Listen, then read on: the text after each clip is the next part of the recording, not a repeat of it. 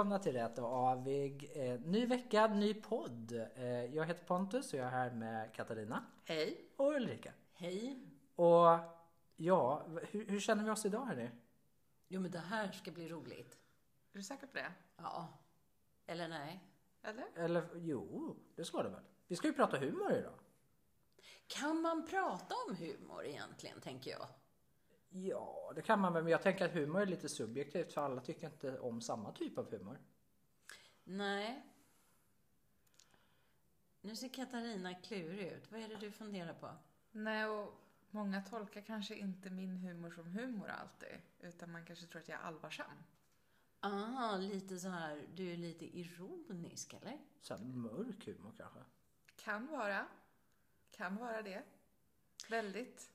Men vi mötte ju vår kollega Lena-Maja på väg in och hon sa ju något som jag tycker var väldigt roligt. Vi sa att vi skulle göra en podd om Gud och humor och då tittade hon lite finurligt på oss och sa ja, Gud och humor är inget att skämta om.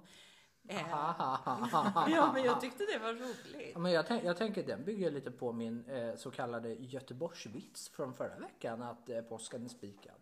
Ja, det gör den. Har du fått några reaktioner på det? Ja, min sambo tyckte jag var väldigt cheesy. Okej. Men, men, men, men eh, det, det, det är bara jag. Det är liksom, han är inte jätteglad i Göteborgshumor. Men det här med humor är ju faktiskt allvarligt för att kyrkofadern Johannes Chrysostomos sa ju på 400-talet, eller han hävdade då att Jesus aldrig hade skrattat eftersom evangelierna inte berättar om det. Fast är inte evangelier ett glädjebudskap? Ja, men kanske inte, kanske inte humor då. Fast jag kan ju se det som, apropå ironi och sarkasm och kan jag se flera inslag i evangelierna som tyder på att det finns mycket humor i dem. Jag tänker också att alla evangelier är ju inte ögonblicksskildringar av de som skrev dem. Nej, Så att det kan ju vara lite svårt. De kanske glömde detaljen att han skrattade lite där och där. Det kanske inte var väsentlig. Mm. Men, men Katarina, vad tänker du? Alltså du sa, nu blev det lät som du tänkte på något bibelord, eller? Ja, kanske. Eh, ja, men lite... Hur ska jag säga det utan att låta dryg? Eh, men när Jesus förvandlar vatten till vin, är inte det lite humor i sig? Jo, men då har du rätt i. Det är lite så här, ja, ja, hans mamma tjatar ju på honom och man är så här, ja, ja, ja, jag gör det då. Ja. Ja, Och ja. det tänker jag är någon sån här underliggande humor och vits i, i det hela och hur det kan se ut mellan en familjemedlemmar. Ja, men jag, tycker- det, det går ju att bygga på det där också med tanke på vad personen som har det här bröllopet säger. Man brukar bjuda på det fina vinet först. Så att man kan bjuda på det lite kassa sen när folk är lite berusade. Men vi sparar det fina till sist. ja, ja. Det är ju också lite så här ironiskt. Mm. Men alltså det finns ju också en medeltida teolog, Petrus Cantor, jag uttalar det antagligen fel, på eh, 1000-talet. Han menade däremot att det tillhör människans egen art att kunna skratta. Och då måste Jesus också ha gjort det. Ja. tänker jag. sa. Ja. Och det, jag tänker här att ett skratt kan vara oerhört befriande och frigörande Mm. och upplyftande och eh, på något sätt renande. Precis som gråten kan vara renande så kan skrattet vara förlösande och renande. Mm. En copingstrategi eller? Ja, och så tänker jag på en eh, omvårdnadsteoretiker, eh, Kathy Eriksson. Nu ler mina Ja, vi- kollegor.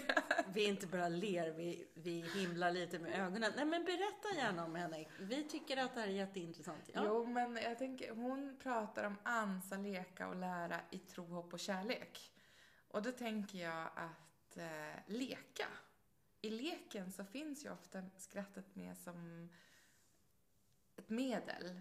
Och den har liksom en pedagogisk eh, grundnyans. Mm, nu talar du mitt språk. Ja, jag tänker att det kan vara pedagogen gillar det här. Mm, precis. Ansa, leka, lära. I tro, hopp och kärlek. Men det är fint. Det är fint. Ja. Eh, och jag tänker att eh, Ska man nu se oss som Guds skapelse så är skrattet också Guds skapelse. Ja. Absolut, det tror jag också. Så varför skulle Jesus inte ha skrattat, tänker jag.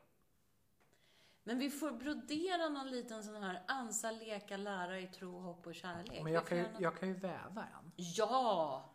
Jag har ju 13, vi fick en, vi måste berätta, vi fick en jättefin sån här handväv förra veckan. En gåva. Eh, så nu kan vi väva tavlor. Ja, men då tycker jag att vi enas om ansa, leka, lära i tro, hopp och kärlek. Mm. Ja, men det blev jättebra tror jag. Men Katarina, du pratade också om att skrattet kan vara renande. Och då associerade jag till en tidigare po- podd där du pratade om att vara funktionellt flexibel. Jag tänker att skrattet är en del i det. Alltså jag tror att vi alla använder det som, som ventil. Ibland måste man få skratta och då är det roligt att dra saker lite till sin spets. Ja. Ja, men det, jag tänker att skratt eller humor i sig oftast kan vara en väldigt stor försvarsmekanism. Att man skämtar bort någonting som man inte vill prata om. Ja, så kan det också vara. Men det kan ju också vara att det är någonting som man har pratat om och som är väldigt jobbigt. Och till slut måste man skratta åt det för det blir så absurt. Eller? Det kan vara lite både och. Ja. Och jag tänker att skratta när någonting är absurt, det är ju ofta... För då förringar man det på något sätt och förminskar det så att det blir hanterbart till slut. Ja, det jag blir- också. mm. Att det blir liksom, men det här var en, någonting som inte var okej. Det här var verkligen fel. Men jag är större än det. Och jag kan liksom dra ner det till, till någon petitess. Man skruvar till det liksom. Mm. Lägger det där det hör hemma. Mm. Men finns det saker man inte kan skämta om då? Det finns det väl? Jag, jag tänker att det beror på från person till person. Mm. För att vi har olika trösklar när det kommer till humor. Vissa kan vara jättebekväma med att skämta om till exempel döden. Mm. Medan andra är det är totalt ut, utanför vad som ens är okej. Mm. Det där är liksom, jag tror att det är en väldigt stor linje i eh, hur väl känner du personen och vilken nivå är er interna sfär. Men vi har ju haft lite roligt. Vi har ju kollat på lite roliga filmklipp och Instagramkonton. Vad heter det där som du, det här med kyrk... Ja, det finns, ett, eh, finns en hashtag, Sveriges sämsta kyrkplatser. Ja, Där, där det åker folk som åker runt i kyrkor och sitter på de mest dumma platserna och fotar. Till exempel så här, framför en predikstol, bakom en pelare, eh, rakt in i en vägg i en alkov. Och försöker se lite seriös ut. Det är hysteriskt roligt. och sen finns ju den här svart, lite svarta humorn. Jag, jag följer ett konto som heter Villfarelser. Och jag tänker att det som är roligt där är att bilderna är liksom, bilderna signalerar någonting och texten någonting helt annat. Och det blir, en, det blir väldigt roligt. Jag tror att humor hamnar väl, handlar väldigt mycket också om att känna igen sig. Mm. Eller? Vad tror ni? Jo, men alltså det, tänker jag för jag, jag följer vissa konton som kan lägga upp lite lätt mörk humor när det kommer till att prata om eh, eh, kristna texter till exempel. Eh, till exempel som den jag visade för er om, om påsken. Mm, som Det- du nämnde förra Ja, gången. jag, jag tänker, ja, inte riktigt det här med att den är spikad utan när de hade summerat texten. Vad handlar den judiska påsken om egentligen till exempel? Ja, Och, det- och, och jag tänker, det, det, den blir mörk, men för mig som är, har en väldigt stark kristen kontext och kan texten så är den på något vänster lite rolig. mm. För att det, de, de summerar hela den uttåget ur Egypten med fyra meningar. Mm.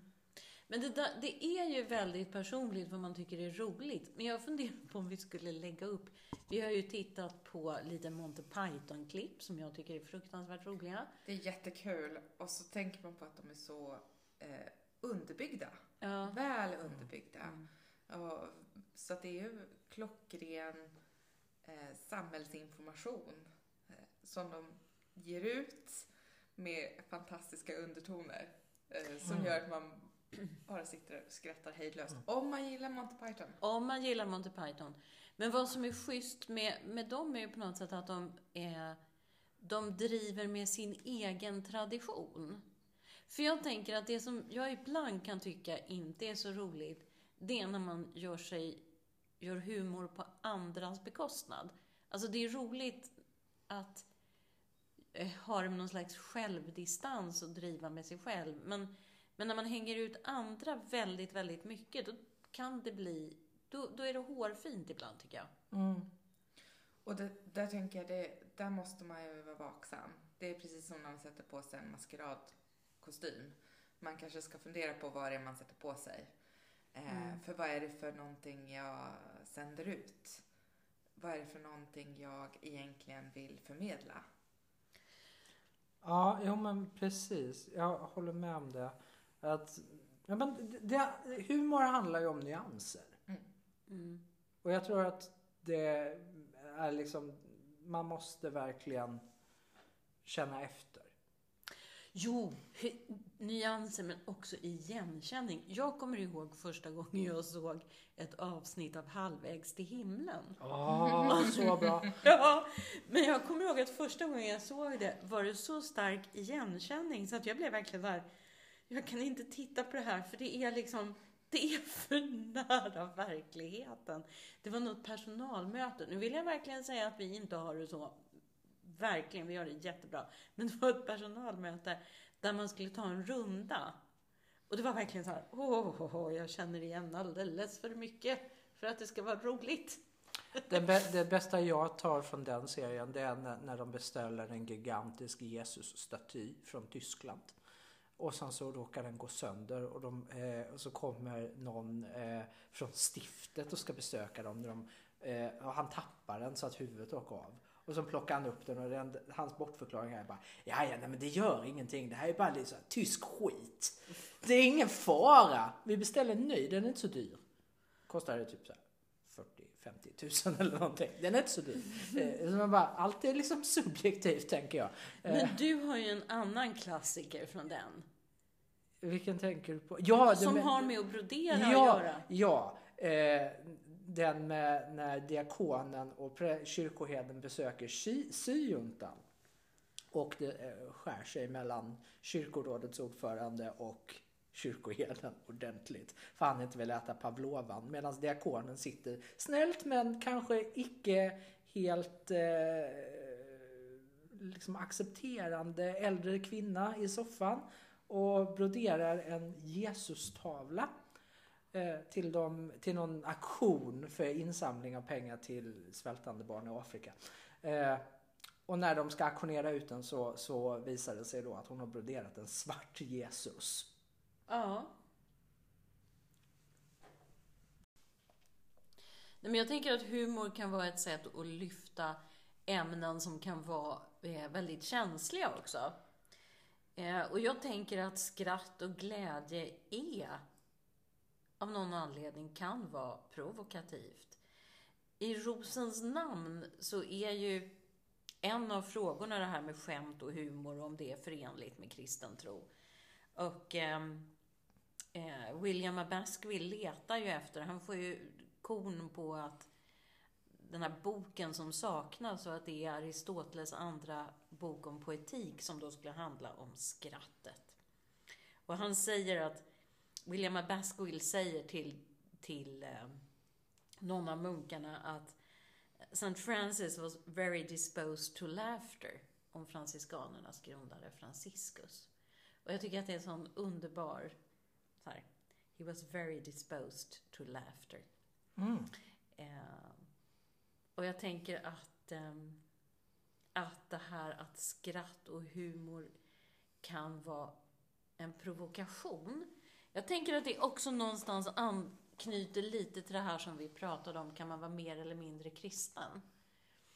Jag tänker att det handlar om att om, om man, att upprätthålla en fasad och att skrattet kan få fasaden att liksom spricka. Den visar eh, saker som, som annars inte kan benämnas.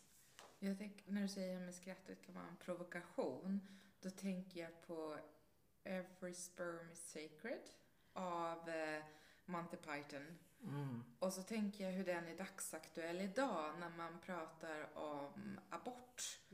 Och att eh, många ställer sig som motdemonstranter idag och då har upp plakat och, som just handlar om, inte bara för att man tycker att kvinnorna inte ska få göra aborter, utan man har motplakat om hur många spermier som går förlorade varje dag.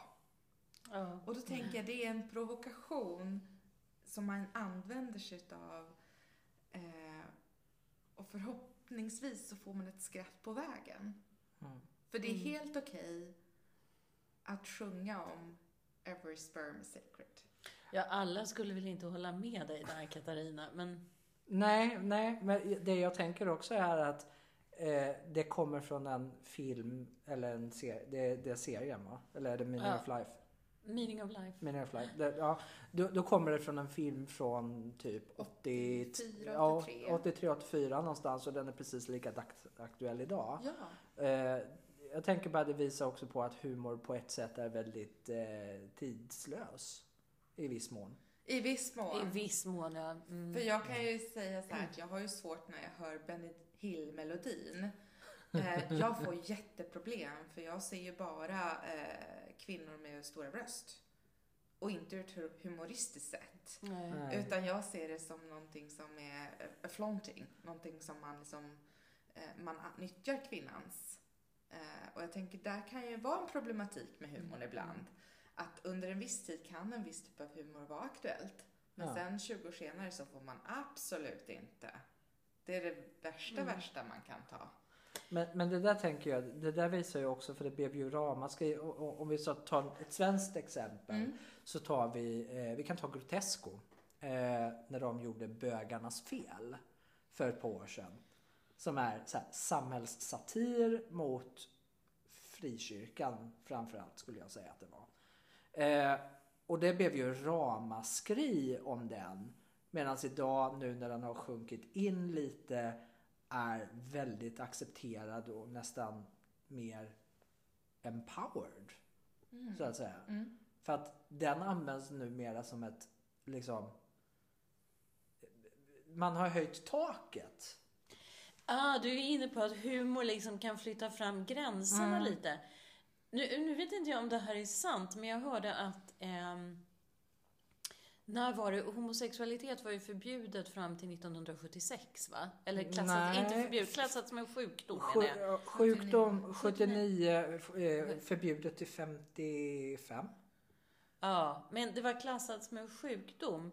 Eh, och då eh, under en period, var det du Katarina som berättade det? Nej, det var Nej, någon annan. men Men i alla fall, då, då ringde folk in och sjukanmälde sig. De ringde liksom Socialstyrelsen och var så här, nej men jag vill sjukanmäla mig idag liksom. Jag, det, jag känner mig lite homosexuell så att, eh, så att det var massor med människor som ringde in. Och jag tycker att det är roligt för det, det sätter liksom, ribban. det Ja. sätter ribban. Och det, ja, men det är också så här, okej, eh, vi tar det här som är bestämt och visar hur fullständigt absurt det blir. Ja. Jag menar, tänker in och ri, ringa in och säga ja, jag känner mig lite... Men, men Ja, det, det där tycker jag är så bra just om man kollar på eh, hbtq-rörelsen generellt. Så om man går till Pride-paraden. Där har du ju liksom, där kan du plocka upp hur mycket humor som helst. Som är väldigt normbrytande humor. Ibland Ja. slår den väldigt fel. Men ibland så är den liksom spot on. Eh, vem tycker liksom inte om att se Babsan åka runt på en rosa Vespa och, och, och blåsa såpbubblor? Eh, för det är en rätt eh, liksom extrem bild egentligen också mot hur man kanske ska se en vanlig människa. Och så använder du drag som någon form av komik. Jo, men det här att... Eh, jag tänkte på Katarina som pratade om Every sperm is sacred. Fortsättningen ska, det, när de sjunger den är ju också det här paret som sitter och tittar ut genom dörren och ser alla katolska barn som går förbi. Eh, och eh, mannen pratar liksom om att Ja, men vi, vi får minsann eh, skydda oss och vi är inte som katolikerna och bla, bla, bla, bla. Och hans fru sitter bredvid och säger så här, ja, men vad är skillnaden? Du säger att eh, de måste eh, få barn varje gång de har sex, men, men vi har ju två barn och vi har ju, vi har ju faktiskt, det är ju samma sak för oss, vi har haft sex två gånger. Och sen spinner de vidare Monty Python på en eh, luthersk eller en reformatorisk teologi som är väldigt eh, antikroppslig och det blir väldigt, väldigt roligt i kontrasten mellan att, att man ser att hon tycker att de hade kunnat ha mer sex och han säger att det får vi ha, men de har inte det. Ja, man måste titta på. Symptomatiskt. Ja. Men det är ju också att skämta med sin egen tradition som blir väldigt sympatisk. Och det tror jag är roligt. Det här när man skämtar om sig själv och sin egen tradition Men- men- och sina egna värderingar. Det där är så bra för att nu tänkte jag lyfta den här. Jag skickade ju ett klipp till er med en av mina favoritkomiker som heter Ed Izzard. Ja. Eh, när han pratar om eh, skapelsen. Eh, och hur Gud skapar världen. Dag ett så är det allt från sylt till eh, element och eh, Belgien av någon konstig anledning. Eh, och, och, och sen så kommer, eh, efter sjunde, ett par dagar senare så kommer folk så här bara Ja, nej men eh, Rwanda funkar inte. Vad gör Gud då? Åh, oh, I'm terribly sorry. Here, I put some more jam over here and a refrigerator and a, a, a spider. Ja. Och de drar tillbaka Rwanda på kartan. Så bara, oh thank you, just like we wanted. och, och, och jag tänker det liksom, det tänker jag också ger en rätt bra bild att även om vi ibland ber om saker och ber Gud om saker så får vi inte alltid det vi ber om. Ja, jag tänker på en eh, tv-serie som heter Miracle Workers. Eh, med bland annat skådespelaren som spelar Harry Potter. Mm. Och det handlar om att Gud inte är nöjd med oss på jorden. Och inte är nöjd med jorden och tänker förstöra den. Om inte ett par blir förälskade. Eh, den är väldigt, jag tycker den är underbar humor. Och jag tänker den är väldigt tråkig och väldigt smutsig på så många sätt. Men jag tycker att eh, man blir ändå glad. Även om det är väldigt hopplöst tidvis. Och Gud är hopplös. Eh, och jag tänker det är, en, det, det, det är en liten annorlunda bild av den bilden som jag har av Gud. Men eh, den gör sig även i tv-format. Nu har inte jag sett säsong två så jag kan inte svara på hur det går. Men säsong ett var fullt hanterbar tycker jag. Men det här är ju helt underbart. Alltså, vi har ju alla lyft lite olika exempel. Och vi ser ju på Katarina att du tycker jättemycket om den här serien. Och Pontus och jag försöker lite följa med i när du berättar det. Och jag tänker att det är samma sak som när jag försöker återberätta Monty Python. Alltså humor måste upplevas och ses. där och då. Mm. Och som Lizard, som ju jag också tyckte var fruktansvärt rolig.